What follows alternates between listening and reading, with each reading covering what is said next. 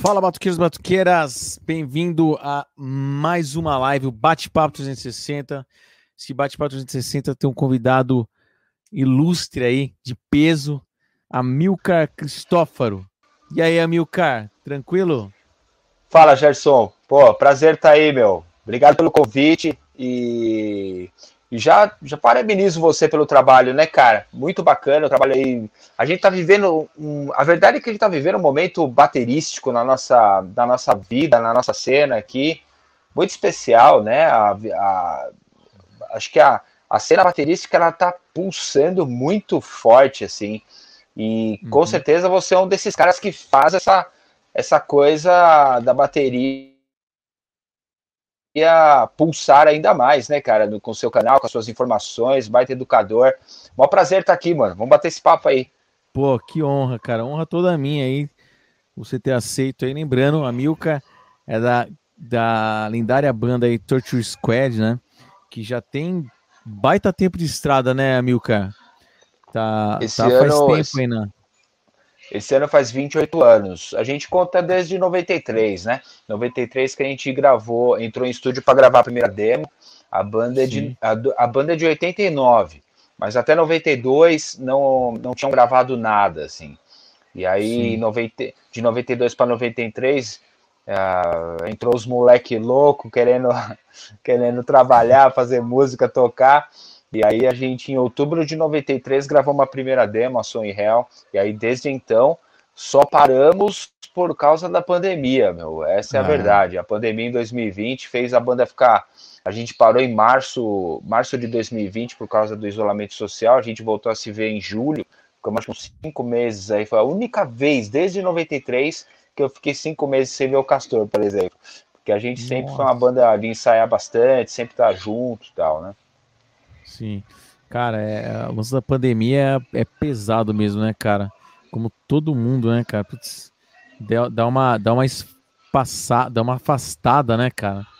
E essa é, é um lance muito louco, é muito estranho, né? O é, que a gente tá vivendo, né? Inevitável, né? É, assim, chega uma hora, a gente, é claro, tem que ter, tem que ir se segurando, porque é isso mesmo, né? Enquanto não tem vacina para todos, tem que se segurar porque essa é a realidade. A vacina eu acho que é o, é o, é o cara para ajudar todo mundo. Uh, enquanto não tem, então a gente tem que ter esse isolamento, né? Essa, esse afastamento das pessoas para evitar, e, e, e, claro, o álcool em gel, a, a, a máscara tal. Uhum. Mas chega uma hora que realmente saco, né? Tipo, a vontade de meu, tá. É, e é, acho que eu acho que esse encher o saco é também ah, aí que a gente percebe o quanto é legal estar tá com os amigos, né? O quanto é legal jogar conversa fora ou você estar no ambiente com os amigos, com a família, onde que você tá ali. Se você perceber aquela aquele momento com, num show, é, né? Enfim, esses momentos assim, eu acho que a gente vai valorizar muito, muito mais assim Bom. daqui para frente. Também acho, cara. É Uh, o lance de tocar também, né, cara? Putz, é uma coisa você lecionar, né, cara? Vou lecionar, putz, eu adoro lecionar, cara, mas o play, não, você tá no palco, tá tocando, energia, isso daí é inexplicável, né, cara? Com certeza absoluta. E esses, esses dias, num grupo do WhatsApp aí, que amigos uh, músicos, tal, de banda, a gente tava comentando isso, de que a gente parou em março, né? Tava na sessão de voz do disco novo, em março de 2020, no BR Studios aqui em São Paulo.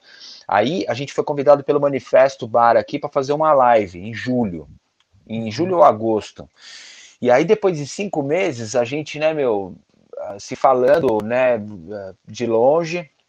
Aí, puta, vamos se trombar para ensaiar, né, meu? Vamos uma boa, só a banda, tal cara, aquilo que a gente, aquilo que a gente está acostumado a sentir o suor no, durante o ensaio, o, o, o, aquele, aquele cansaço físico depois do ensaio, mas gerou um bem-estar tão grande, cara, que eu, que eu ficava assim, caramba, cara, que, que como faz falta isso na vida, né? A gente é, já, já faz parte da nossa vida isso, então às vezes entra num modus operandi que a gente não percebe o quanto faz falta, a gente só percebe o quanto faz falta quando realmente deixa de fazer. E é, é. exatamente isso, né? Até o, o, dar aula é uma coisa, ensaiar é outra, show é outra, então tem jeitos diferentes, né, de absorver a bateria e da forma da gente a, o, o físico mental. Com certeza Sim. absoluta. Falou tudo, cara, falou tudo. É, é, é, falta é como se estivesse faltando parte do corpo, né? Tem a aula, tem o ensaio, tem a, o show, tem os estudos, estudos tudo bem, dá pra gente ir tacando o barco, né? Mas tem coisas que faltam pra caramba. Cara, ô amigo, quantos, desculpa perguntar, quantos anos você tem, cara? Dia 23 agora, de fevereiro, eu faço 44 anos. 44, cara. Pô, devia ter colocado a live aí, ferro a mil, cara. Vamos colocar no dia 23, cara. Tá legal, cara. eu, nem, eu nem sei que dia que cai. Eu, eu, não lembro que dia que cai aí. Eu não, nem sei não também, desse, cara. Desse, 20, cara. Eu tô sem 23, o calendário aqui. Cara, 23 é terça, cara. Aí, ó. É meu dia de aula no Bateras Beat. Então eu vou passar, vou passar minha, meu aniversário feliz da vida, velho, porque é eu ótimo. lembro quando eu passei, eu lembro quando eu passei na frente do Bateras Beach lá Pinheiros, que eu dou aula desde 2004 lá, né? Há 16 anos, o tempo passa, velho, e a gente realmente Nossa. nem percebe. E eu, eu lembro da minha do quanto eu desejava, tipo, puta, ia ser muito legal é, dar aula aqui, né? Eu tentar viver da banda, do, do da, de, de ser professor tal. E eis que eu levei o Pandemônio, que é o quarto disco do Torture, é, como currículo vitae lá. E aí o, o Naná Aragão já conhecia a gente, o Dino não conhecia, e o Naná sempre foi o braço direito do Dino ali, né? Sempre é, trabalhando na escola. Aí ele falou: Ó, oh, meu, esse batera é legal, essa banda é bacana, eu acho que seria interessante ter um batera de, de metal aqui, né? Do peso e tal. E, e, eu acho que eles com essa visão também sempre, né? O Dino, puta, um grande visionário assim, e sempre. Pro Dinão aí pro Naná também, abraço aí para ele. Com certeza, grandes mestres e, e, e, visionários, né, cara? O Dino sempre antenado também no que tá acontecendo e falou, pô, meu. E no começo da década de 2000 também, a cena metal brasileira também, meu, arregaçando, né? Muita banda Sim. soltando disco, tocando. E foi o que aconteceu, cara. Comecei a dar aula lá também, aí começou uma procura, tanto que foram bastante, teve bastante procura sobre é, dois bumbos, né? E aí Sim. o Dino percebendo isso me convidou para a gente montar o, escrever o mundo Double Bass. Então foi uma é. coisa, uma coisa relacionada à outra, assim. Sim, isso aqui a gente é, é um, é um assunto que a gente vai entrar que é, cara, é um livro sensacional, galera. Esse livro, inclusive, tem um, um review aqui no meu canal. Vou deixar o link abaixo depois do Mundo Double Bass, né? Que é a parceria. Aliás, né, meu, sensacional o seu review e a sua atenção que você deu pro método, né, cara? Eu e o Dino, a gente comentou isso numa live que a gente fez juntos, né? E, Sim. pô, foi demais. O Batera uh, do seu gabarito, né? De chavar o método, entender o que foi proposto ali. Pra gente foi tão importante isso, Gerson. Foi muito, foi muito pô, gratificante legal, cara. mesmo, cara. Com certeza absoluta. Porque é, é, é, importante, meu, a gente tem banda, tudo, a gente compõe uma música, por exemplo, e quer tentar passar ao máximo a intenção daquilo, né? E aí, quando Sim. você tem um método de exercícios e você tem essa uma intenção com aquilo, e você vê um outro batera realmente captando a essência, porra, isso é, é demais. Então é, é, teve uma preocupação, já, já, falando dele, teve uma preocupação, teve uma preocupação assim, porque a galera hoje está muito acostumada com a parte visual, né? Amilcar. Uhum, tipo assim, mas você, vocês conseguiram passar, cara, no livro ficou tão claro. Assim, vocês tiveram a preocupação de, de chavar, detalhar, que eu lendo aquilo lá, eu falei, meu, pô, é lógico, né, cara? Você vai explicar o swivel lá, é lógico que visualmente é, é outra parada. Até que vocês têm o material em DVD também, né? Uhum, com certeza. Mas tá explicadinho, cara, movimento, seta, isso eu acho, cara você vê que teve uma, uma um, um trampo lá, sabe? o que eu achei, achei demais. A intenção foi realmente como o próprio nome diz, Gerson, é, o mundo, o mundo do double bass, que na verdade não seria só double bass, seria o mundo dos pés. Só que, Sim. né, assim, você pode trabalhar um pé esquerdo num, num cowbell, numa caixa, ou enfim, como o batera moderno trabalha muito isso, né? Você vê uns bateras, tipo, eu vou falar o, o mais, acho que casca grossa em relação a pedais no chão, que é o Thomas Lang, talvez, que, Nossa. meu, trabalha os pedais assim de uma forma esplêndida, né, cara? Então, você tá, você tá trabalhando um exercício de coordenação e independência, não só exatamente para você fazer uh, levadas nos dois bumbos ou no pedal duplo, mas sim para você sim. fazer um fazer um trabalho ali de, né, Ó, ó, só só para citar um exemplo aqui, uh, recentemente, faz um. Foi, foi que quarta-feira passada, eu gravei um collab na, do, no Bateras Pinheiros, no Bateras Beat Pinheiros, um collab do Rush, da Animate, que é do Counterparts, ah, tava, tava um maravilhoso. Lá. E aí eu falei pro Dino, eu fui gravar na bateria dele, no estúdio dele, eu falei assim, Dino, essa música, o Neil Peart, ele faz um, ele faz um meia-lua no pé esquerdo, no meio da música, e ele mantém, ele faz um trabalho de, de percussão, mantendo esse meia-lua no pé esquerdo, numa marcação, e aí ele entra no ritmo, mantém essa meia-lua na marcação, e depois vem pro chimbal, e aí tudo bem. Eu falei, puta, eu nunca fiz isso, cara, eu queria muito gravar essa música dessa forma, você tem um um, né, um suporte para colocar um meia-lua e tal. E a gente, eu, eu tinha um meia-lua, coloquei um pedal e a gente fez dessa forma. E aí fiquei muito feliz, vai, vai sair essa collab homenagem ao nosso grandíssimo mestre, né, de todos os tempos, Neil Peart. E aí uma, uma humilde homenagem. E, e aí é, ficou assim, a gente o que, que eu quero dizer? Que com todos os trabalhos, por exemplo, que o método traz, que é os exercícios de coordenação, de trazer as figuras rítmicas, né? Da, é, tem, um, tem, um, tem uma explicação sobre a parte teórica, então, o que são as notas musicais, os valores dela, delas dentro de um compasso, né? Como se, como se, como se lê a, a, o valor das figuras e quais Sim. figuras existem e como elas são tocadas. Então, e em cada figura tem os exercícios de coordenação e depois elas praticadas na bateria como levada. Então é, é mostrar esse mundo, porque eu particularmente eu busquei esse mundo por mim mesmo, né? Pela minha banda. Eu sou muito feliz, cara, de ter, ter, ter tido a minha banda como um, um, uma, uma válvula de escape para minha para as minhas ideias. Então, uhum. é, o compor a minha música com a banda é o, foi a válvula de escape e sempre o, o motivo para eu ir buscar sempre algo a mais para eu colocar na música. Então, eu acho que o tão interessante dos bateras de hoje em dia é de estudar as coisas que eles querem, mas uh, refletir sobre o porquê que ele quer. Porque o porquê, o porquê de querer é o que faz ele estudar com, meu, com o suor caindo duas horas, três horas, sem ver o tempo passar, porque ele vai no ensaio com a banda, ou vai ser para compor uma música, ou vai ser para compor a música dele para gravar um disco solo, ou vai ser para tocar no barzinho com a banda que ele tanto gosta, independente de qual motivo, mas esse motivo ele é tão importante quanto o que ele quer estudar, porque é o motivo que vai deixar ele lá. Parece óbvio, né? Parece, mas eu acho que é, um, é uma essência não, que ela não pode ser esquecida isso. Sim, porque daí você tem uma, você tem um, um punch, né, cara, para você não fica, é, como que fala? É, tem um porquê, né, cara? Tudo tem um porquê, né? Não que você vai chegar lá, ah, eu vou tocar bateria. Pois é, falou, cara, com certeza. Que seja no barzinho, né? Que seja no barzinho, né?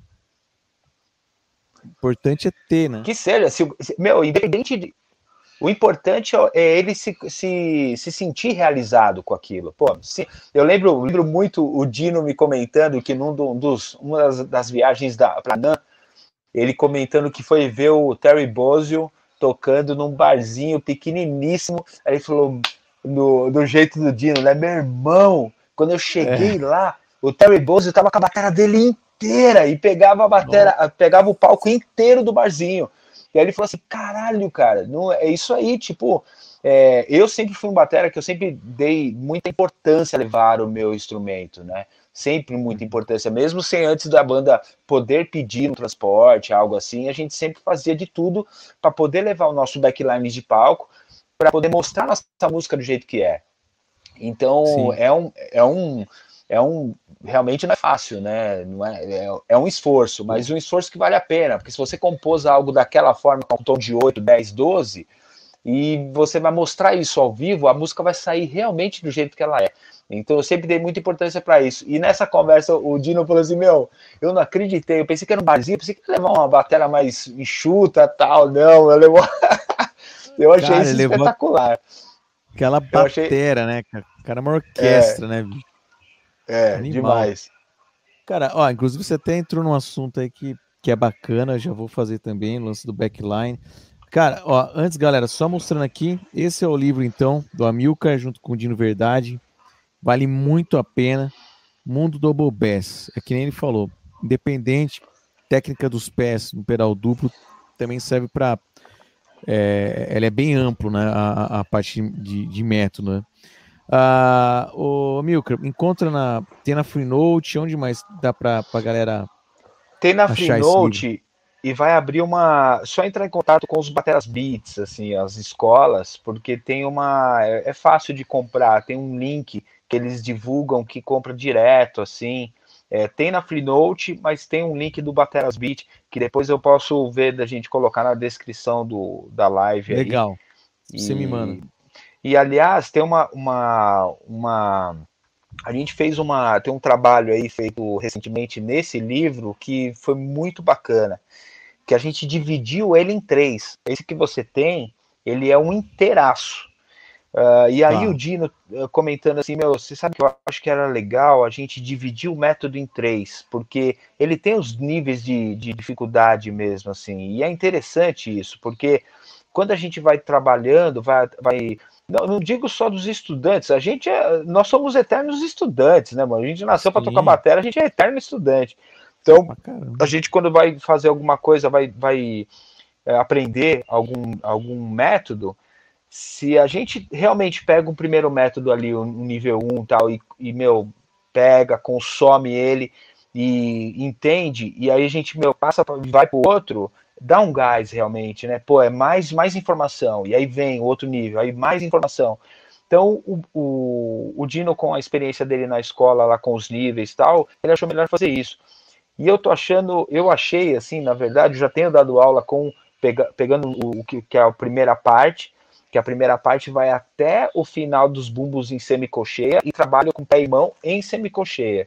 Aí no nível 2 tem as quiálteras, e no nível 3 tem puta, bastante uh, rudimentos com os pés, tem uns outros trabalhos de quiálteras, mas as quiálteras mais que pega mais tipo septina, nonina, uma, um grau de dificuldade maior.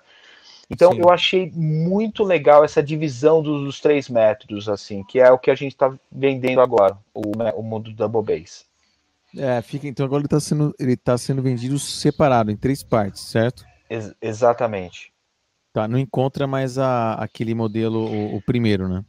Talvez até encontre os que já foram confeccionados, né? Agora. Ah, não, sim, partir... é, mas agora padronizou em três módulos, vamos dizer assim. Ex exatamente, exatamente. Ah, legal. Pô, animal, animal, animal.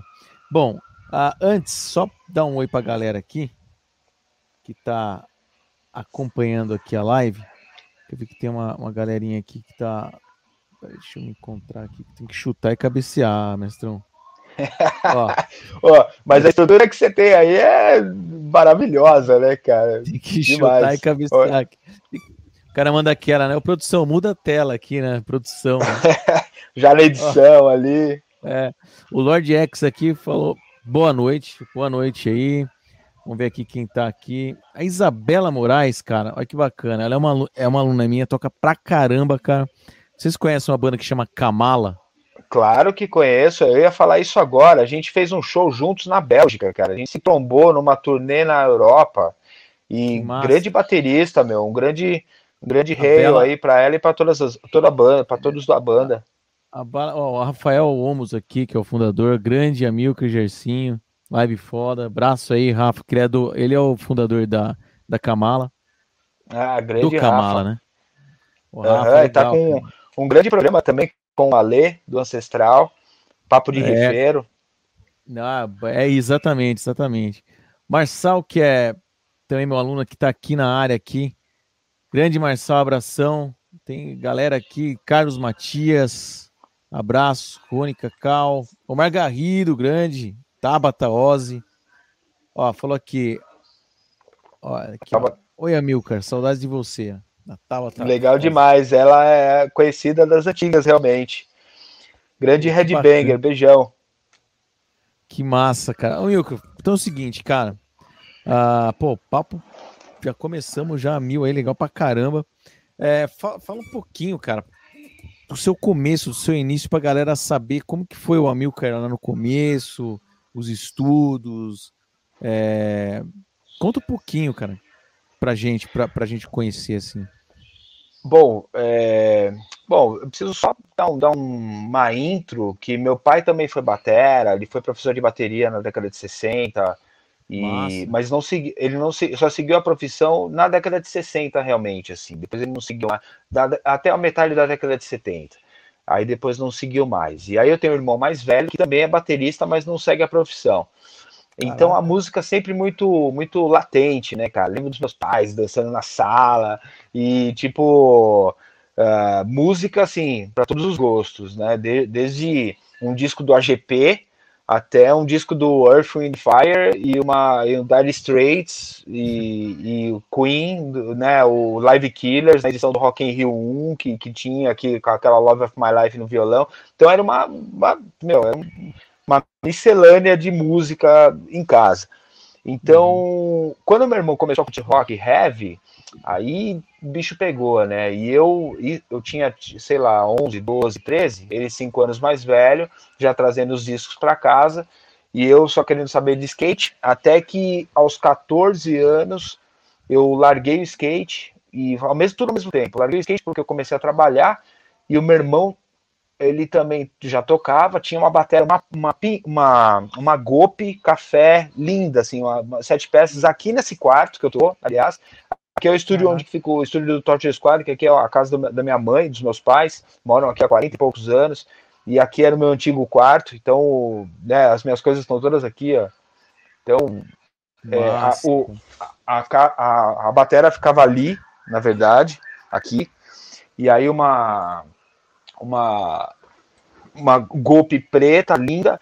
E aí, meu irmão ia trampar, e aí, antes de eu começar a trampar, a bateria ficava aqui, eu comecei, tipo, tocar, assim, só sentir. E aí, até que um dia, eu lembro muito, assim, eu saí da cozinha, minha mãe falava, você que tá tocando? Aí eu falei, é, ela falou, pô, você leva jeito, você tem ritmo, minha mãe. Lavando louça e comentou, foi um comentário, assim, eu lembro desse comentário, olha como é, como é, é interessante e é bacana os pais saberem o quanto é. Só um comentário assim pode, né? Falar, caramba, que bacana, isso, né, que legal. Então... Com certeza. E aí, a partir daí, meu, meu irmão começou a trazer puta, é, vinil de Iron Maiden, Anthrax. Aí eu lembro que o mais podre que tinha que era o Obituary, Slowly Rot.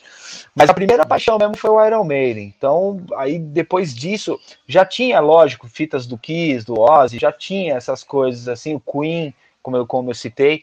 Mas a paixão mesmo, a entrada no heavy metal que estragou a vida mesmo foi o Iron Maiden e o Steve Harris. É aí, foda, né? É, aí, aí fudeu. E aí, aí realmente, cara, aí o coração começou a pulsar pelo lance da música, assim, mesmo eu indo trabalhar. E ao mesmo tempo que eu tinha largado o skate, que era minha, minha paixão, né? E aí eu comecei a ver a batera e escutar metal. E aí eu, isso eu tô falando de 90, 91. E aí 91 eu tinha 14 anos e aí começou aí o Rock in Rio 2, janeiro de 91, puta merda, também foi outro uma outra Divisor. peça o, também exatamente o, o Rock in Rio é uma das peças muito grandes assim no quebra-cabeça da minha vida musical, assim, com certeza absoluta. E aí o Rock in Rio 91 que eu não pude ir, porque meu irmão não levou, meu, meu irmão foi com os primos amigos e não levou o, o, o caçula, né, o, caçula. o mala não vai levar o caçula, né? E aí, mas ali eu vi pela televisão, conheci o Queensryche, uma banda que eu tô tendo no coração até hoje, e o Sepultura no Beneath the Remains, Judas no Painkiller, Megadeth Nossa. no Rust in Peace, ou seja, e, os, e, o, e o Guns N' Roses nos Use Your Illusion, que também tava arregaçando, né? E a partir daí eu comecei a, a querer tocar. E aí tinha amigos meus que também andavam de skate, começaram também, a gente foi todo mundo pegando uns, uns instrumentos. E aí a gente começou a tocar, cara. E aí a, meu irmão saiu da antiga banda dele, que tinha o Vitor, que era o ex-vocal do Torture Squad, amigo do bairro aqui também. Sim. E aí a gente entrou no RTH. A gente entrou nessa banda e começou a fazer um trash crossover podreira, assim, até onde a gente poderia tocar, né? Era o que a gente gostava, uhum. fazer cover de Ratos, é, Ramones e, e tocando nosso som e compondo do jeito que a gente achava que era legal. E aí fazendo o circuito de São Paulo, até que em 92 a gente tocou com o Torture Squad aqui na região de São Paulo. O Torture já tinha uma, um certo nome aqui, mesmo sem ter nenhum trabalho gravado. Uhum. E aí, em 92, a, o Torture Squad se dissolveu, só ficou o Cristiano Fusco. E aí, ele curtiu meu jeito de tocar num dos shows tal, e ele veio me convidar para entrar na banda. E aí, pô, fiquei mal lisonjeado já naquela época, assim, e lembro da fitinha preta com quatro, quatro músicas, só com guitarra gravada, eu no meu Walkman Brock Sonic, escutando para meu, pra, pra por, por bateria. Ele falou: coloca a bateria nessas músicas aí. E aí, desde, aí a partir de então, gente, ele foi montando a banda. E aí eu trouxe o Vitor, da minha ex-banda, trouxe o Fulvio Teli, que é o ex-guitarrista, e eu falei, meu, tem o baixista também. Aí ele falou assim, não, baixista eu tenho, pode deixar que o baixista eu tenho. Aí eu conheci o Castor. O Castor era do Toxic Stage, Toxic Stage, a banda aqui ah, também da região do Saúde e tal.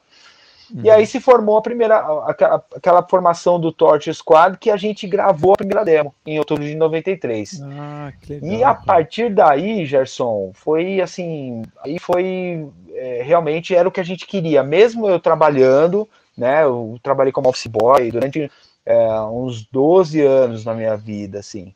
E aí foram nove anos, nove, dez anos na Associação do Banco do Brasil no centro. E aí naquele, nesse mesmo momento, eu estava realmente uma, assim, uma esponja, pegando tudo relacionado a batera e metal. Então. Mas, cara, você trampou na galeria do rock? Trabalhei, foi num momento muito importante na minha vida também, porque eu trabalhei nessa associação do Banco do Brasil de, 90, de 92 a 2001. De 92 a 2001. Foi, foi isso. É. E aí, em do, eh, nove anos. Aí em 2002, a gente foi fazer a primeira turnê brasileira, o Torture Squad. A gente tava no terceiro disco, The Unholy Spell. E uhum. turnê não é com nightliner, não, tour bus, dormir, cansar, tranquilo, nada disso. É busão de rodoviária, da gente marcar um show na sexta, sábado, domingo, e aí o, o a gente ir pra rodoviária, no, ficar na, na, cidade que a gente tocou domingo, o cara segura a gente domingo, segunda e terça, e aí vai para cidade, para outra cidade que a gente vai tocar na sexta, vai na quarta, o cara pega a gente na quarta, tudo com rodoviária, tudo ônibus de rodoviária. E levando equipamento e Nossa. levando equipamento que podia, né? Tipo eu, prato pedal, baqueta, tal, caixa. E a uhum. gente fez isso uns 4, 5 anos seguidos, meu, de 2002 a 2006. E eu lembro de levar hack no busão de rodoviária, assim. Cara, no e... busão de rodoviária, cara. No ônibus de rodoviária. Então pegar, meu, fazer Belém Brasília, Belém Brasília, que é dois dias e meio de viagem, e o ônibus é, quebrar numa, em frente a uma aldeia indígena, um Transbrasiliana, a marca do, do a empresa de, de bus era chamava Transbrasiliana, eu lembro até hoje que os caras eram muito safados, assim, cara, a gente esperando o busão e eles demoravam, tinha essa história de tipo, os caras, meu, demorava para vir o busão e aí de repente a gente pagava um busão de ar-condicionado, de repente o busão demorava, Aí todo mundo impaciente, aparecia um transbrasiliana lá que não era o busão que a gente comprou, e todo mundo que tinha que viajar pegava o busão, e o busão caía, meu, a, é, não, sabe, quebrava no meio do, do da estrada. Nossa. A gente conheceu o Brasil, cara, de 2002 a 2006, assim, e com certeza foi esse esforço nosso de não medir esforços para chegar até onde. Porque a gente sempre acreditou no nosso som, sempre acreditou na banda, a gente, meu, sempre, uh, sempre fez de tudo para ir e sempre trabalhando com a realidade financeira dos promotores, sempre com a nossa, sempre dentro, isso é muito importante. Eu acho que a gente saber a nossa realidade, não ver que um dia, um ano você foi, aí você teve um, pô, teve um pessoal que gostou da banda, vendeu merch e tudo, você já tá tendo um respaldo para ir no ano que vem. Então você vai no ano que vem, você vê que meu show já lotou, já é o dobro de pessoas. E mesmo assim você meu, não vai dobrar o cachê, você vai, meu, sabe, indo de pouco em pouco, tal. Eu acho que isso essa essa esse conhecimento da realidade, pé no chão, fez a banda crescer chão, muito, tá. de do, 2002, 2006, assim, com certeza, principalmente Brasil.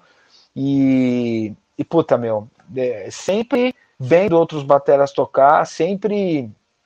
Uh, eu nunca fui radical, assim, nunca fui radical, embora eu curta, por exemplo, no começo da década de 90, a cena death metal foi muito importante, muito, é, ela influenciou muito a gente bandas como Morbid Angel, Death, uh, Cancer, uh, uh, as inglesas, Napalm Death, o, o Carcass, mas a cena americana, Obituary, Monstrosity, Malevolent Creation, essa cena death metal, ela realmente pegou a gente tanto quanto a principalmente a cena thrash metal, né, Metallica, Slayer, Exodus, Megadeth, Sepultura, que é o sinal verde para a vida, principalmente por ser brasileiro e tal. Então, eu acho que aí, junto a isso, eu fui, meu, pegando, fui me adentrando muito nos estilos e sempre vendo os bateras fazendo e sempre com uma curiosidade, sabe? Eu li um livro do Neil Peart que ele fala isso, ele fala uma coisa que deixava ele vivo era a pergunta e agora?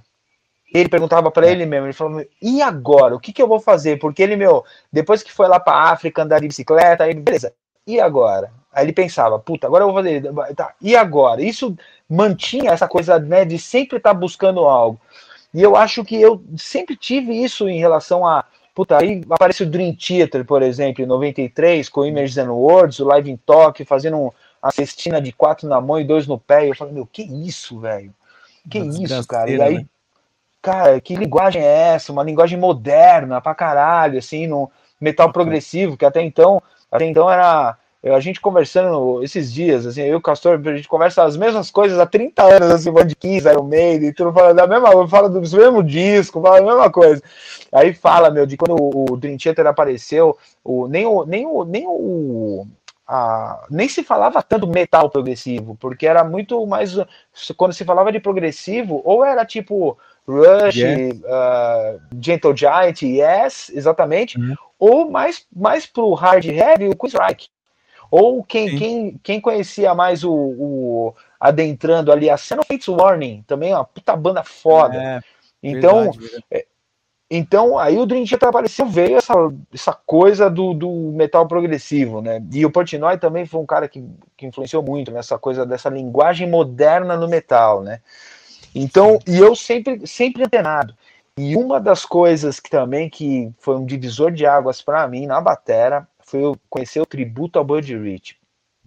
Ah, isso é legal, cara. Eu tenho, eu tenho esse, esse tributo, esse tributo, a cabeça assim, ó, ver os solos do Buddy Rich com aquele, aquela agressividade e ver, tipo, o Marvin Smith Smith, que é o meu cara, ele toca uma música que eu um dia, eu, assim, na maior humildade eu digo, mas eu quero muito tocar, que é uma música que chama Good News do Buddy Rich cara, a música vai para todos os mundos, assim, tanto agressivo quanto, é, sabe, uma, pacato e, cara, uma agressividade, é. eu falava assim, cara, que isso, isso aí é death metal, cara, no jazz, cara, né? Você, sabe, você vê a mesma agressividade dos bateras, cara.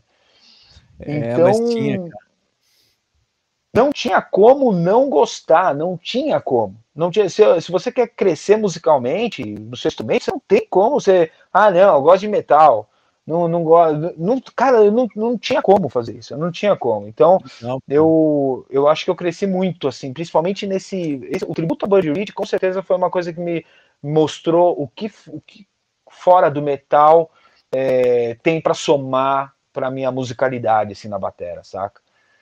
Cara, isso daí é muito. Esse papo que você está fazendo, isso daí é muito importante. Eu acho muito importante.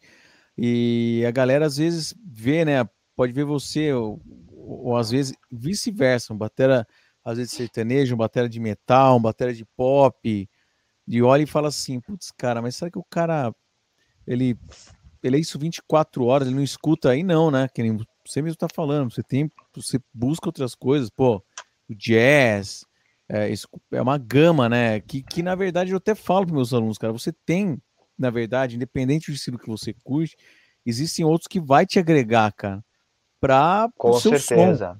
som, né? Você tem que você Aliás, vai, vai separando. Isso é uma curiosidade muito recorrente, assim. As pessoas acham que a gente meu, realmente dorme num caixão é.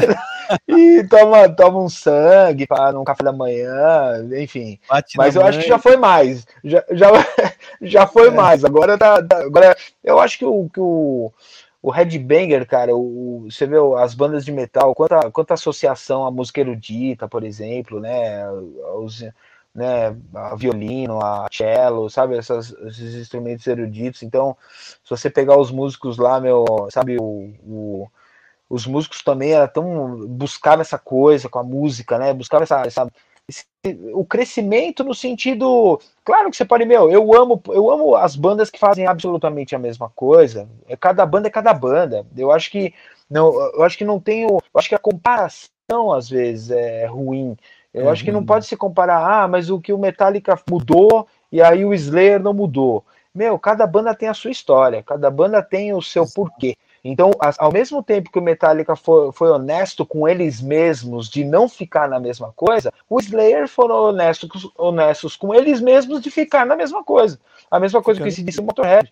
Então, cada, cada banda tem o seu porquê, né, cara?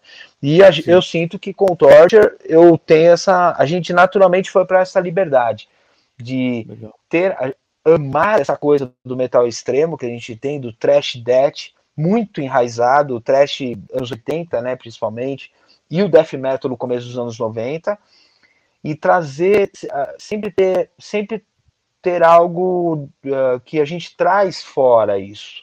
Que eu acho que é um molho, um molho talvez uh, musical junto com o que já existe, que é musical pra caralho no metal pra caralho. Você pega, você pega uns discos de death metal. Eu nunca vou esquecer o Retribution do Malevolent Creation, cara. Esse disco é de 92 e ele é tão à frente do tempo, que assim como o Altars of Madness do, do Morbid Angel, assim como o Raining Blood do Slayer, sabe? Uhum. As, é, meu, é, tem tantos discos agressivaços assim no metal, assim como o Overkill do Motorhead. Eu tô voltando, voltando Sim. no tempo. Ó, cheguei na década de 70. Então, Cara, é tanta coisa eh, musical, sabe? Com melodia, com agressividade, com atitude, que, claro que se a gente quiser, dentro do metal tem todo, tudo que a gente quer. Mas eu não. Eu acho legal você ser fiel ao que você sente e você fala, pô, isso daqui eu acho que é bacana. Isso aqui eu acho que pode uhum. somar. E aí você vir pro seu liquidificador ali e saber colocar isso no, no, seu, no seu tempero ali, né? Não fazer uma uhum. coisa tipo na cara, alguma coisa assim, mas saber colocar de uma forma ali que, que fique, né? Eu acho isso. Porque eu mesmo, eu, eu, comecei tocando batera, na verdade é o que eu mais escuto até hoje, apesar de eu trabalho como side, né? Sideman. Mas uhum. putz, a minha paixão, minha missão quando era moleque era tocar esses high, cara. O Iron Maiden também, pra mim, é até engraçado quando você fala ah, Iron Maiden. É, cara, pedal. Eu aprendi a tocar o single rápido, penando nas músicas do Maiden, cara. Nico. Né? E, quando, é... Então, Summer in Time, então, vixe Maria. Deja vu, cara. Deja vu ficava tatu, tá tatu, louco. Então, assim, aí eu tive banda de metal. Então, assim, cara, a minha cabeça quando era mulher, mas é moleque, cara. Por isso que eu falo pra galera. É, é. Eu era assim, o quê? Ouvia um estilo diferente. Não, não, não. Aquele lance era peita preta e eu era tipo, não, não, isso é uma merda. Eu era cabeludo, tipo assim, tudo era. Mas nor normal também, né, Gerson? É, normal. Não, a época, a gente tem as, as épocas, tem as épocas. É, e chega uma hora que você meio que acorda, você fala, putz, cara, e agora, né? Tipo assim, não, peraí, aí muda, mas assim, cara, não tem jeito, amigo. Vou andar de bike, que eu ando de bike, eu corro, cara. É heavy metal que eu escuto, cara. Não tem. Aí é Halloween, Heaven's Gate, essa parte mais Halloween, Heaven's Gate, Gamma Ray, putz, cara, Judas, aí sai. Porque, cara, a energia que traz também esse estilo. Eu falo pra minha mulher, a minha mulher é bailarina. Eu falei uma vez pra ela assim: Que demais.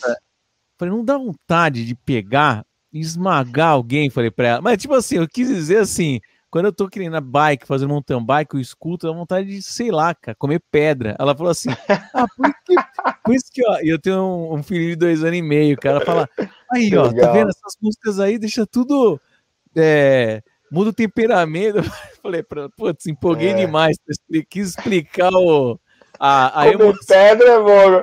Meu, eu uso, eu, uso, eu uso a expressão comer pedra, aquelas pedras cinzinha de cimento, sabe? É tipo para explicar Sim. como é que é a voz do, do Brian Johnson no ICDC. Aquela voz rasgada, né? De...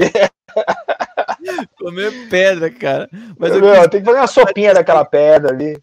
É, cara, eu falei pra ela, meu, arrepia, cara. Fala, ó, isso daqui, cara, meu, isso, lance de escutar um som arrepiar, eu falei, meu, eu não sei, acho que isso é pra poucos, é, cara, é, é, que você tem que, não sei, não sei explicar isso, cara.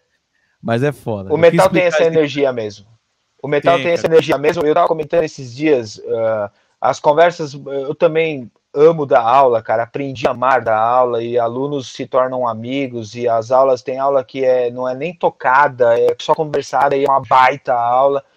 E aí a gente conversando de composição, e aí eu, eu falando que, meu, a gente, uh, falando de, recentemente, assim, como colocar uma bateria num riff, né? Meu, Sim. tenta entender o riff, entenda o riff, com o que, que o riff está pedindo, como é que ele foi, ele foi construído para que ele tem que ter uma intenção.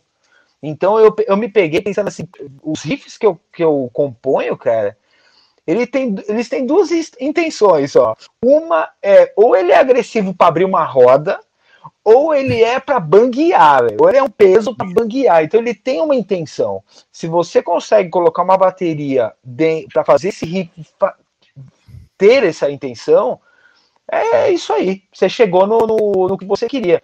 E eu acho que por aí eu citei até o Lars Ulrich, cara, porque eu sou se tem um cara que é fã número um do Lars Ulrich, esse cara sou eu, cara. Como diria o Roberto Carlos, esse cara sou eu, velho. Meu, Lars Ulrich, cara, é um dos caras. Quem não, quem não entende o que o Lars Ulrich. Quem, quem fala mal, assim, na minha opinião, eu tô falando até numa, num, num canal de baterista isso. Sim, quem sim. fala mal de Lars Ulrich pra mim não entendeu nada. Não entendeu nada. Porque ah, o Lars Ulrich, ele é, ele é o, primeiro que ele é um dos maiores headbangers atrás de uma bateria. Ele nunca quis ser o melhor, mais tal da, da bateria. Ele é um headbanger, cara ele entende o riff do James Hetfield e ele faz aquela batera fazer a cinco riff, cara. E o, o, o Hetfield é um monstro, um riff maker, né, cara? É um monstro de riff. Então, tem um baterista tão headbanger quanto para trazer aquele riff para frente, cara, e fazer o que o Metallica é. Então, e se você pega detalhes das composições do Lars Ulrich, é uma coisa fenomenal. Então, a, Orion, do Master of Puppets, umas respostas de caixa e prato, cara, que é muito da cara dele. Então, isso é muito mais foda do que um rudimento feito no momento onde que não pega nada, uma coisa gratuita, sabe? Uma coisa é. técnica feita no momento gratuito, uhum. não quer dizer nada. Quer dizer nada. Uma coisa rápida num, que soe gratuito, não quer dizer nada.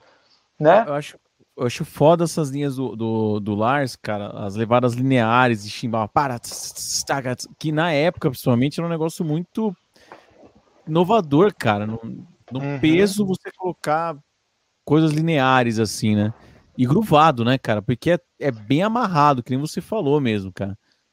Com certeza. É animal, é animal, cara. Aí eu falei da, da. Caramba, Galeria do Rock. Porque eu estudava, eu sou em Dayatuba, né? Do lado de Campinas. Uhum. Já veio até tocar aqui no, no Parque Ecológico, até uma vez acho que eu enchi o saco. Verdade, a gente se trombou. Que isso, quando é. a gente se trombou, lembro muito. Com certeza. Aí, aí você, pô, foi do caramba. Aí, cara, eu lembro que eu ia para São Paulo, cara, mas eu acho que é nessa época mesmo, 2000 e... Cara, eu estudei, na época eu estudei lá no, no antigo IPT, né? Sou formado lá. Com o Cris, com o Giba. Aí só, eu ia. Só cara pass... ruim. É, não, sempre passava na galeria, cara, e eu trombava com você, falei, puta, o cara do Turtle Square, que é o Amilcar, pô, que da hora, tal, mas fica aquele lance assim, tipo, caraca, né, cara, pô, o cara aí, meu, não sei o que tal, e toda vez na lojinha lá, putz, tava lá, falei, cara, pô, que massa, tal, e, pô, hoje é uma pô, honra aí, trocando ideia com você aí, cara pô, a, o prazer é meu. E voltando a falar desse lance do, do desse lance do, do, da galeria, foi um momento que eu entrei no assunto da turnê e saí daí, né? Então foi um, foi um momento muito importante para mim, porque quando eu saí do, da Associação do Banco do Brasil, a gente foi fazer a turnê de 2002. E aí todo uhum. mundo pegou, pegou férias no mesmo mês. Fazer. Quando eu voltei, eu não voltei mais com a cabeça no trabalho. Eu falei, não, não dá, eu não consigo mais ficar aqui. Eu tenho que eu tenho que respirar mais a música, tenho que respirar mais a batera. E aí a, a galeria sempre deu essa oportunidade de você respirar música, obviamente, porque você tá numa loja, loja de CD que meu bicho pegava pra caralho lá, né, de venda, nossa, até os meios, o meio, até, meu, acho que eu acho que até 2000 a galeria pegou fogo mesmo de venda de CD, tudo, acho que até 2006, 2007, eu, eu acredito que isso. Eu colaborei é, depois Todos nós, né, cara? Todos nós. E, e aí eu fui para a Galeria do Rock, trabalhei dois anos lá, que foi de 2002 a 2004, porque eles davam essa, essa flexibilidade. Essa, essa flexibilidade, exatamente, para você tocar numa sexta-feira, apesar de sábado ser o dia foda que precisava, né?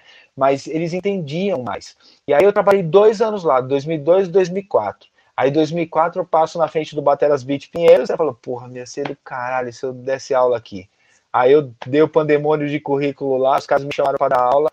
Eu não me achando professor nem um pouco, porque a confiança não, come, não começa, pelo menos comigo não foi assim. Eu fui encarando mesmo, foi uma questão de coragem mesmo, de falar, meu, eu acho que eu consigo, é, vamos nessa, pô, eu toco batera, eu acho que é só tentar saber passar como se toca e vamos nessa. Então a confiança como professor também foi se construindo, não começou assim, nossa, não, já sei o que eu vou fazer, nem fudendo. Então foi uma construção realmente, um passo a passo ah, mas, e que eu me, é eu me né? Hã? É uma construção mesmo, né? ser professor é isso aí mesmo, cara, né? É, a gente vai é.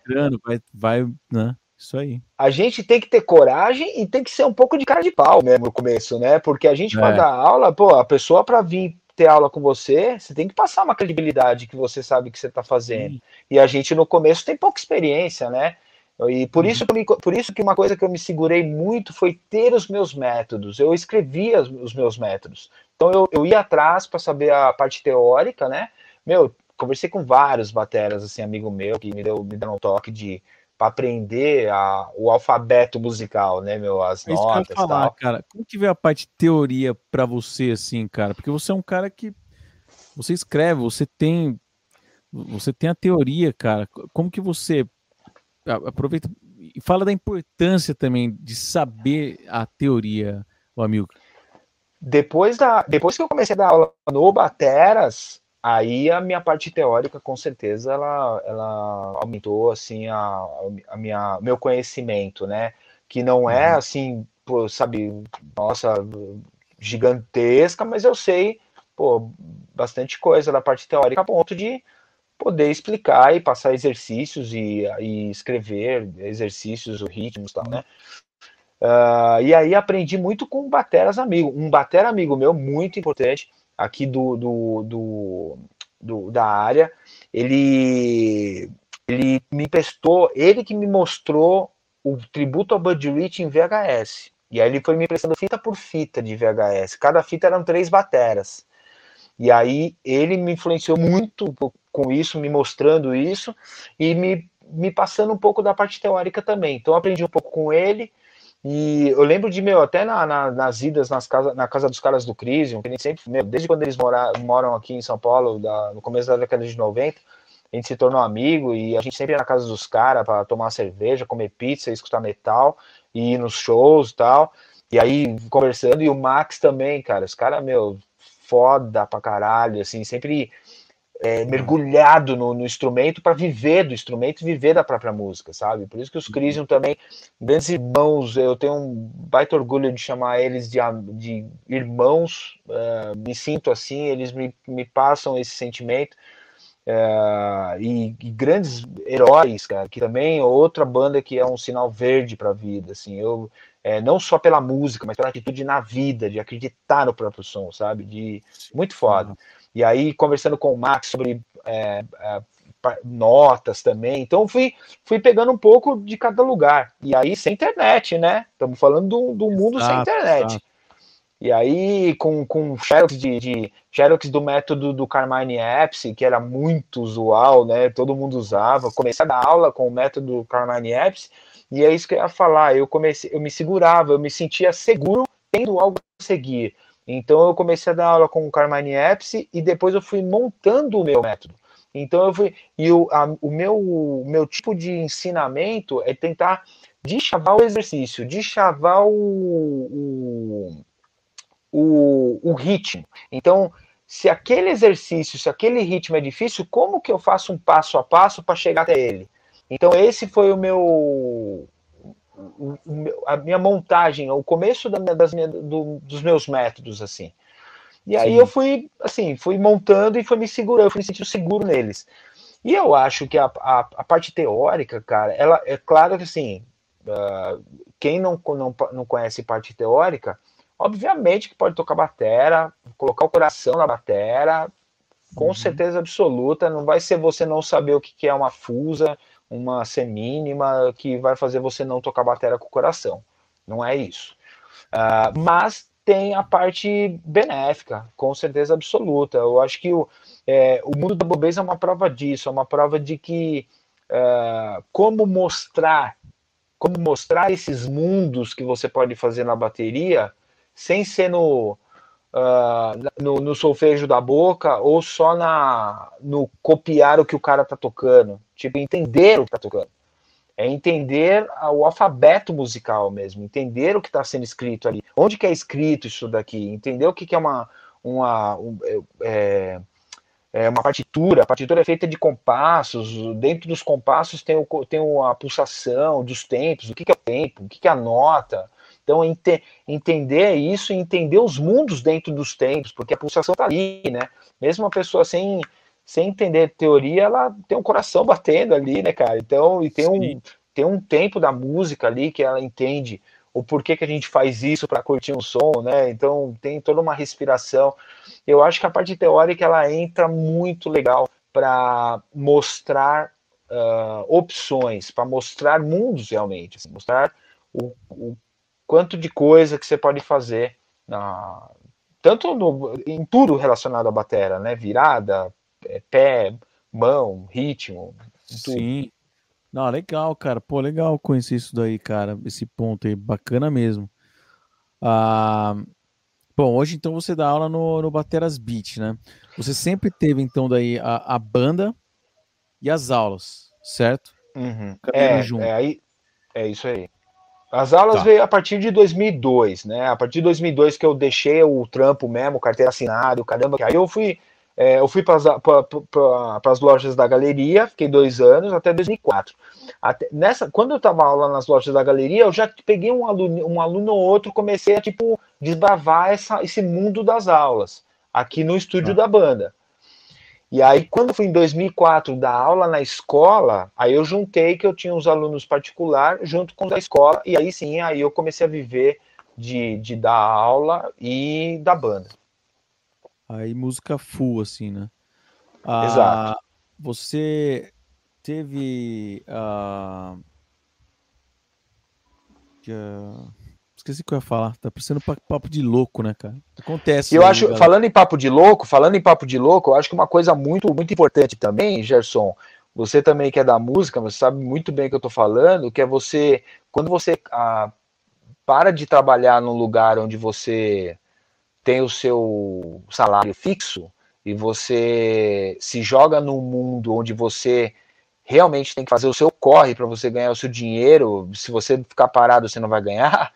É, eu acho que tão importante quanto você colocar o seu coração no, no bico da baqueta, no caso da gente, é, é você ter, saber muito bem o mundo que você está adentrando e discernir muito bem as coisas, sabe?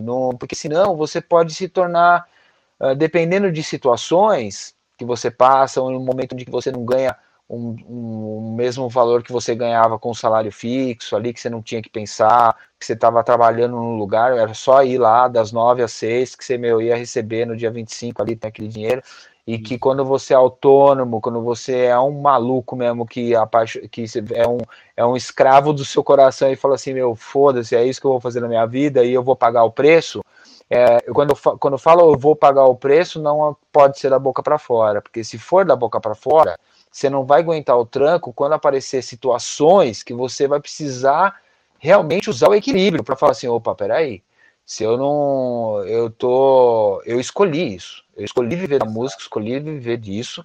Então eu sabia das dificuldades, agora eu não posso ficar cuspindo no prato que comi.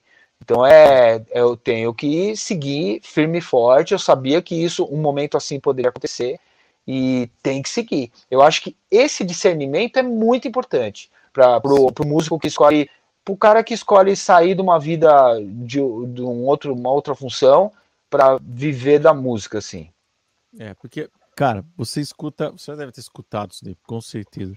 Tipo assim, o cara toca, aí ele vem com uma pergunta, cara, pô, mas você vive de música, né, cara? Mas você vive tocando, mas pô, você toca, você faz o que você gosta, mas eles acham que é assim, é um negócio, é, é como que fala? Do jeito que fala, parece ser um negócio super fácil, assim, né, cara? De você. É Mas na música tem. Não é tipo, nada fácil. Música, ainda mais hoje, né, cara? Você tem um network que a gente tá até trocando ideia semana passada, né, do lance do Instagram, enfim, né? Do. Pô, tem o networking, tem o, a parte das aulas, tem a parte do play, tem a parte que você se dedica de estudar. Então, assim. E é assim, você tem que fazer o corre, que nem você está falando, né? Não é uma coisa que, tipo, se, ah, dia 25 vai estar tá lá o. É, o salário. É o salário. Então, assim, é correr o... atrás. Uh, até, e, até e quando você. Ah, pode... Pode... Desculpa, desculpa. Não, e falar, quando você falar. vai ver, quando você vai ver, você tá em várias frentes na música, né? Porque aí você não é só professor, aí você, se você tem banda, você começa agir como manager da sua banda, você faz um 10 funções, uh, é, porque é assim que, assim que acontece, assim que é. E, meu, sabe, é, é que você faz com o maior prazer. Numa banda estruturada, com certeza teria um para essa função, outro para aquela função, outro para aquela função, mas quando você vai ver, você está com várias frentes e que se você está bem resolvido com você mesmo, você faz tudo com a maior paixão e maior felicidade, porque, né, meu, não é querendo, não é querendo filosofar, mas puta, é, é, exatamente a trajetória da vida que que você tem que passar com maior mesmo, né, com felicidade, né? Você tem que ir em busca da sua, não é em busca da felicidade, é em busca do que dos seus objetivos com força, com, com coragem, com vontade, é, né, com hã? Vontade, né, cara, com garra. Com certeza. Também, porque a com música certeza. É assim, né? Vê se você concorda. Também se você ficar parado, Pô, mas nada vem para mim, nada acontece. A galera acha nada que é vai assim, acontecer. Né? Então, assim, e, esse é um trampo que a gente tem que tem que estar tá em comunicação, ah tem que estar tá tocando, cante, tem que estar tá, tá em tudo, tem que estar tá rodando, tem que estar, tá né? É, é, mas é demais. Eu, eu não, eu acho, nossa, cara, eu sou grato de viver desse instrumento aqui, cara. É demais. Eu cara. também. Me sinto muito privilegiado cara. É, Vamos chorar, com todas as dificuldades. Meu, é isso aí mesmo. É, eu me sinto muito privilegiado. Eu tô tentando, eu tô tentando colocar o, o celular a carregar aqui, tentando fazer um circo de solê aqui, vamos ver se dá certo. E eu, apesar de todas as dificuldades, o que me deixa, o que me dá força é realmente eu ter sido um, eu assumo que eu fui um escravo do que eu senti mesmo e é isso que eu uh, quero fazer na minha vida e, e e é isso que eu busco, e, eu, e isso que me dá força para entender o, as dificuldades. E eu, e, eu e, e vamos nessa, e, feliz da vida. Pô, não, mas animal. E ó, e na pandemia, o... isso é um assunto já meio maçante, mas assim, só por curiosidade, como, como que uhum. você. Que a banda parou, você tem as aulas, você entrou também por algum momento no esquema de, das aulas online, Amilcar? Com certeza, Gerson. E eu te falo mais, cara. Eu adorei dar as aulas online, meu. As aulas online, é, assim, há muito tempo, é, a pandemia, assim, teve uma coisa bacana que me mostrou, foi me dar um tapa na cara e falar assim, mano, dá as aulas online logo, para de... Porque, assim, você, puta, meu, mó excelência aí o que você montou para você, né? Esse cockpit, coisa linda demais. Eu, eu não, eu não, assim, eu, eu queria montar algo com qualidade para dar as aulas. Então era uma coisa meio de pensar na qualidade, que você tem aí, você tem uma, uma estrutura que te dá uma baita de uma qualidade, você dá uma bela de uma aula. E eu uhum. pensava, eu sempre penso, a gente pensa na excelência, com certeza absoluta. Uhum. Só que aí eu nunca conseguia. Aí eu pensava assim, puta, meu, o que, que eu preciso para dar aula online? Uma câmera, puta, mas batera tem que ter câmera no pé também, e o som. Tem... Eu fiquei. Eu me colocava esses pensamentos e isso sempre bloqueou de eu, de eu seguir em frente em relação às aulas online. Aí veio a pandemia. Aí a pandemia, o Bateras Beat fechou, e aí teve um momento que o Bateras falou assim: meu, a gente tá com uma plataforma aqui, tem alunos querendo dar aula online professores, vocês querem dar aula online? Eu falei, pô, eu quero. Aí, pô, você tem o um celular, então, ó, a gente usa outra plataforma tal. Cara, tem uma plataforma, o whereby.com, aí fiz minha sala com o celular, Gerson. É claro que, assim, a, o, o, som, ele não tá captado... Tem, agora, agora o Bateras Pinheiros tem uma salinha com uma bateria Holland, a, a bateria ah. eletrônica, uhum. muito, muito, muito galã, assim, que tipo, assim, a sonoridade vem tudo limpinho, tudo certinho. Mas aí eu não, não tinha isso, falei, não, vou, vou dar as aulas online. Cara, perfeito, cara. Esse, essa plataforma online é uma janela, o aluno, a outra, né, cada um na sua sala, e eu sinto que é tão intenso quanto. Eu vejo a mão se está tensionada, se não está. Eu vejo se está força a mais ou se não está. Eu estou ali do lado. Eu, eu consigo enxergar isso. Eu acho que a, a, o fato também de a gente não estar tá no presencial, ele faz com que a gente demonstre para o aluno que, opa, eu estou aqui, ó, não é porque a gente está longe que eu estou aproveitando e que eu não estou prestando atenção. Exato. Nunca, nunca. Então a gente talvez preste dobro de atenção por, por ser uma aula online. E é muito divertido, mano, porque o aluno, a gente, eu sinto também os meus alunos online, por exemplo, eu sinto que eles se sentem tão à vontade, cara, porque eles estão na casa deles, estão com a bateria eletrônica deles, na maioria das vezes. E, cara, é uma, é assim, é uma aula tão agradável, tão tranquila, e que nunca mais vai sair da minha vida, com certeza absoluta. Não, é, é legal, cara, é legal. A, a aula online, a galera fala, pô, mas funciona.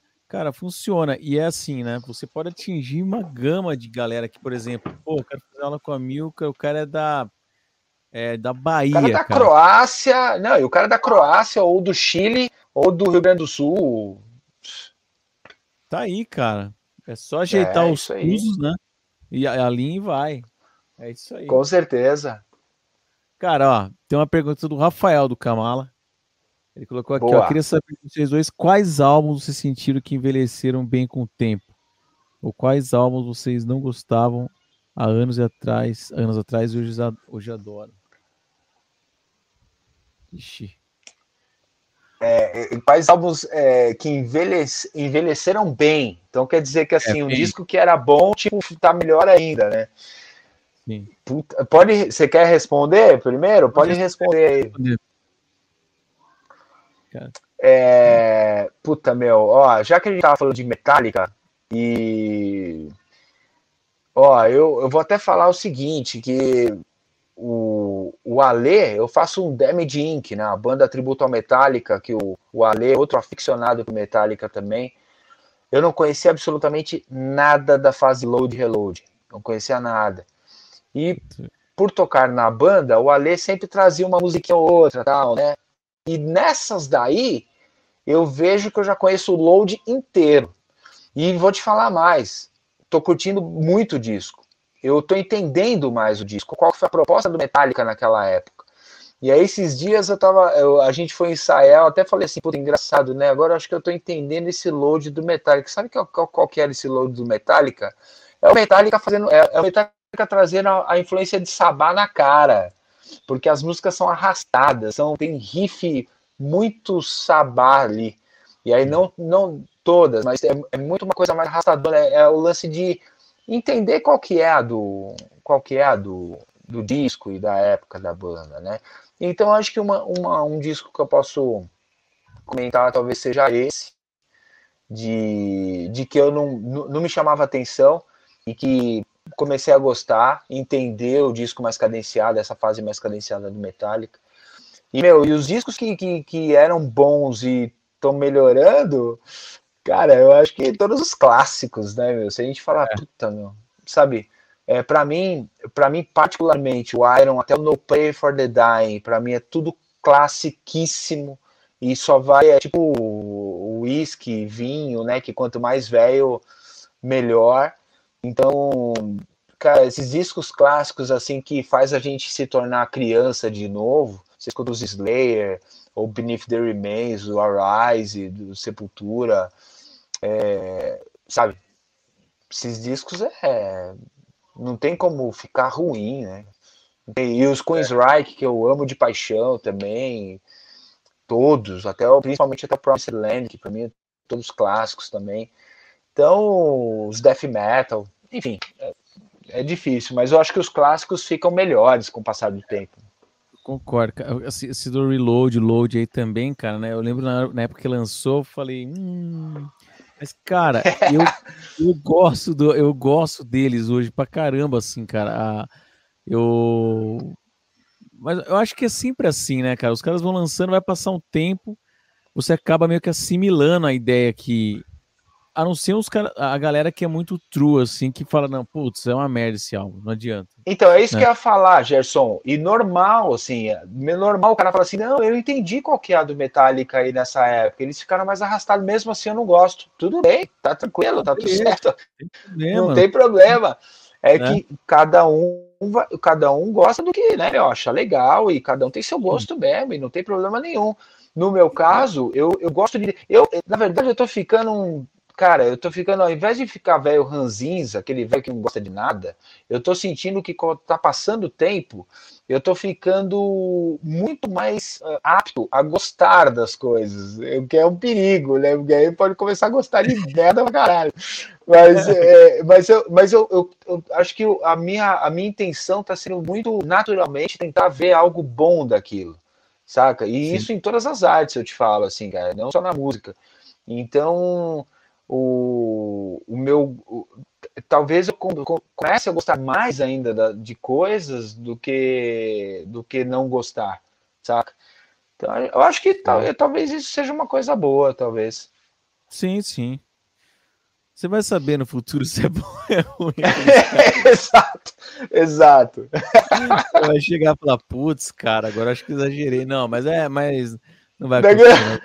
Acho que eu exagerei agora. Daqui uns cinco anos a gente faz uma outra live e a gente vê o que, que você é. gostou daqui, né? É, já começa.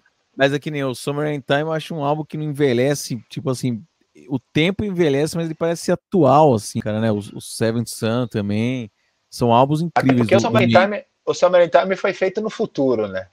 Então ele nunca vai envelhecer. Ele foi Exatamente, cara. O álbum é tão conceitual assim que ele consegue. Ele, ele meio que foi para 85, mas é. ele não tava em 85. Né? Não, não tá. Tá, é em algum, tá em algum lugar do tempo, tá em somewhere in time. E, cara, e um álbum. Exatamente, cara. Os caras, ó, Steve Harris é foda. E, cara, é. um álbum. Tem um álbum, cara, do Bruce, cara, que hoje eu amo tanto, cara. Mas, galera, tem um fato que é tão foda, cara. É, o, o Skunk Works, cara sei se você conhece play. Caramba, conheço. E aí você foi num disco bem para causar um tumulto aí, né? É, o que acontece? Era tão, era tão foda que esse álbum, cara, que nunca tinha uma loja aqui em Datuba que nem existe mais, chamava Planet Music, ficava no shopping. Ia tudo de preto lá e via CD. Esse álbum, cara, eu queria comprar. Tinha um amigo meu que trampava, ele falava assim: Você não vai levar essa merda, cara. Eu falei, meu, mas eu, eu ia comprar, cara. Eu falei, meu, eu quero comprar, cara. Ele, não, você não vai comprar isso aqui, cara. Eu não vou deixar você comprar porque, putz, esse álbum é muito ruim, cara. Eu falei, cara, mas eu quero comprar, meu. Eu falei, direito, cara. Tô na loja, quero... Meu, ele não deixava eu comprar. Sabe o que tinha que fazer, cara? Pedi pra minha irmã, eu dei a grana pra ela, foi lá e comprou, cara.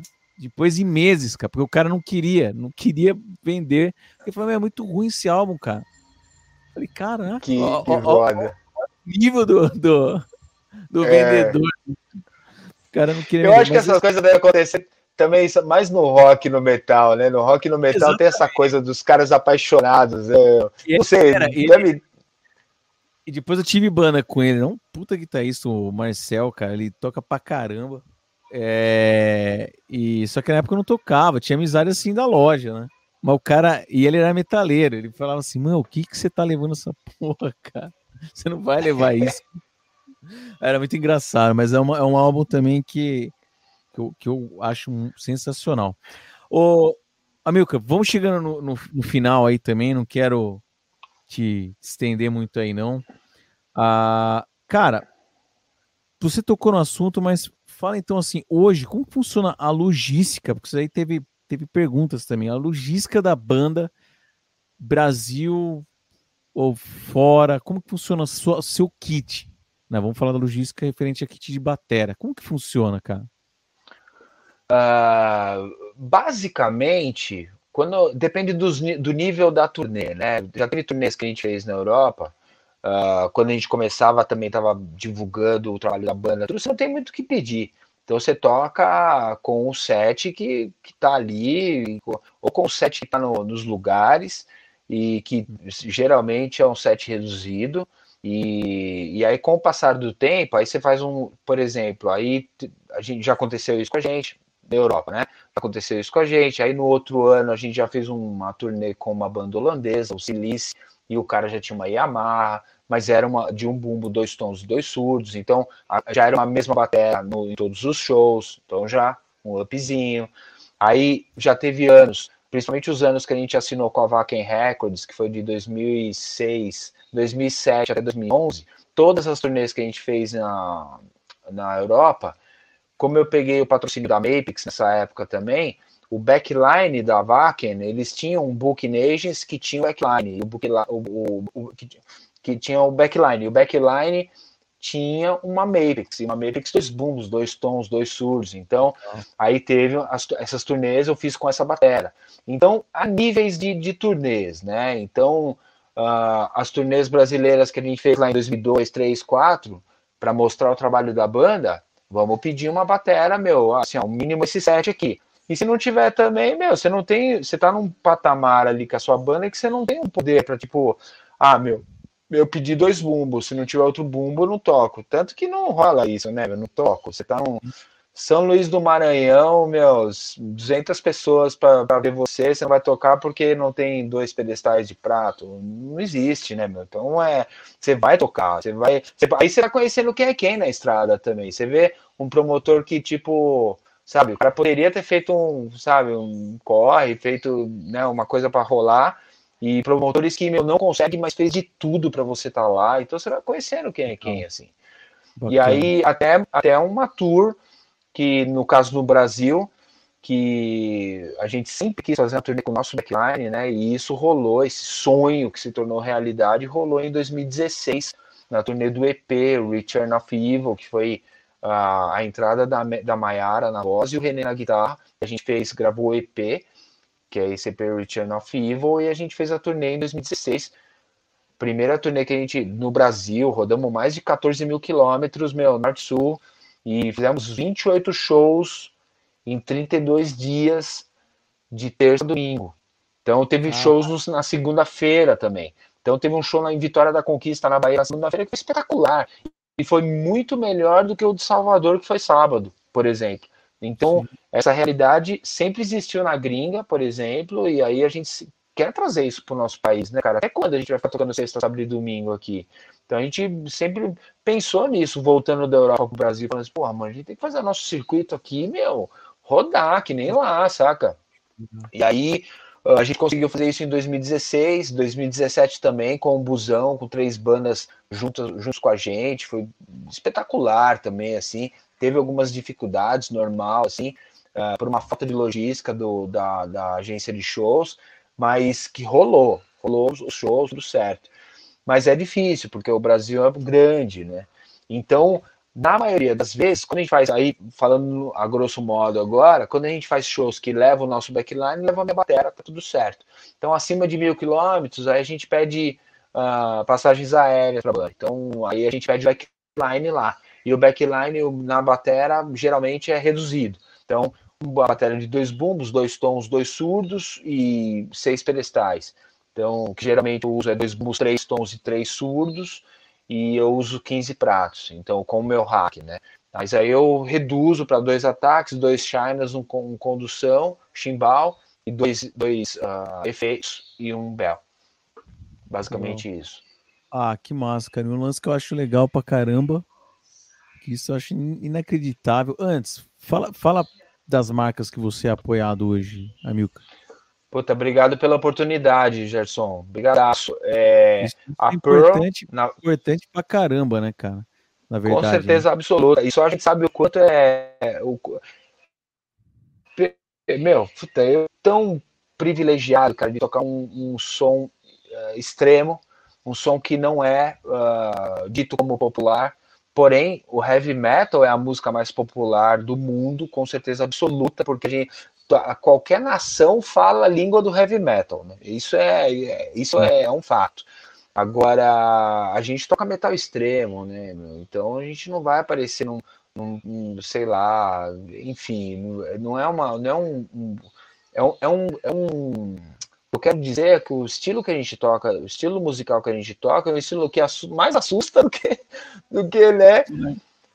E, e você vê marcas te apoiando, é porque realmente é, eles estão muito juntos. Então é, eu me sinto tão privilegiado e honrado de estar com todas as marcas que estão comigo. Assim. A Pro, de bateria, as Peles Evans, Uh, pela Musical Express, que é uma grande importadora, assim, nunca, nossa, é, a Flora, o Roberto Redondano, é. É, o Marcelo Jesuíno, puta, é, o Thiago, tudo pessoas uh, queridas, né? É, a Seibanes, que aliás quer fazer uma. Eu queria só citar o, o, o grande bugre, o Aquiles Uh, porque ele, quando ele, ele era Seibanes, e aí ele saiu da Seibanes para ir para a marca que ele tá, que acho que é Promark, não é isso? Promark, Promark. E aí ele ia deixar uma lacuna metal na Seibanes. E aí ele, ele a, gente, a gente sempre, né, meu, teve uma, uh, uma consideração, assim, eu sempre curti muito o trabalho dele, ele sempre curtiu o meu trabalho. E aí, numa, numa Expo Music, se não me engano, em 2006 ou 2007, a gente se encontrou, ele falou assim, meu, você tem marca de bateria? Eu falei, de baqueta? Eu falei, não.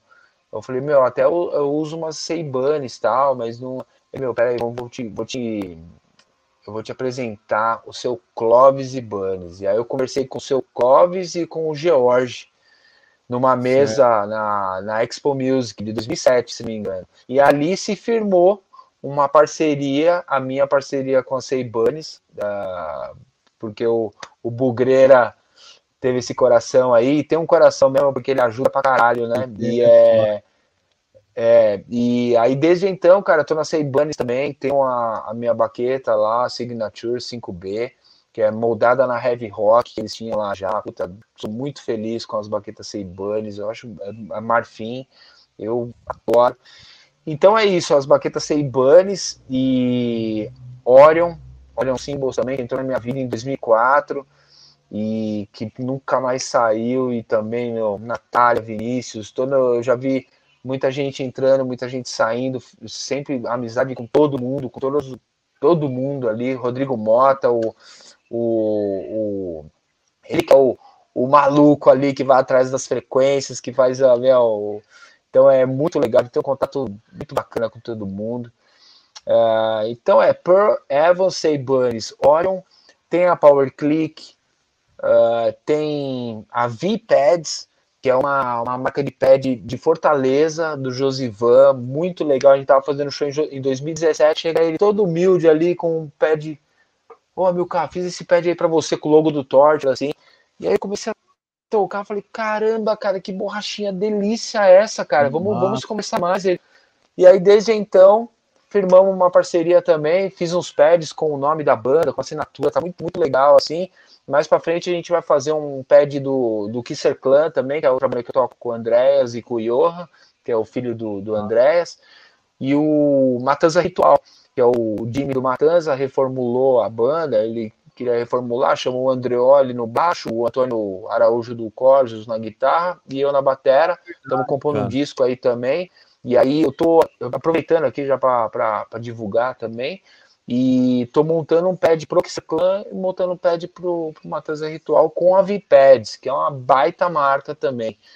É, então, os microfones Lesson, que me acompanha também desde sempre, apesar da marca estar tá um pouco parada, mas eu, eu uso eles nos shows né, e, e, curto.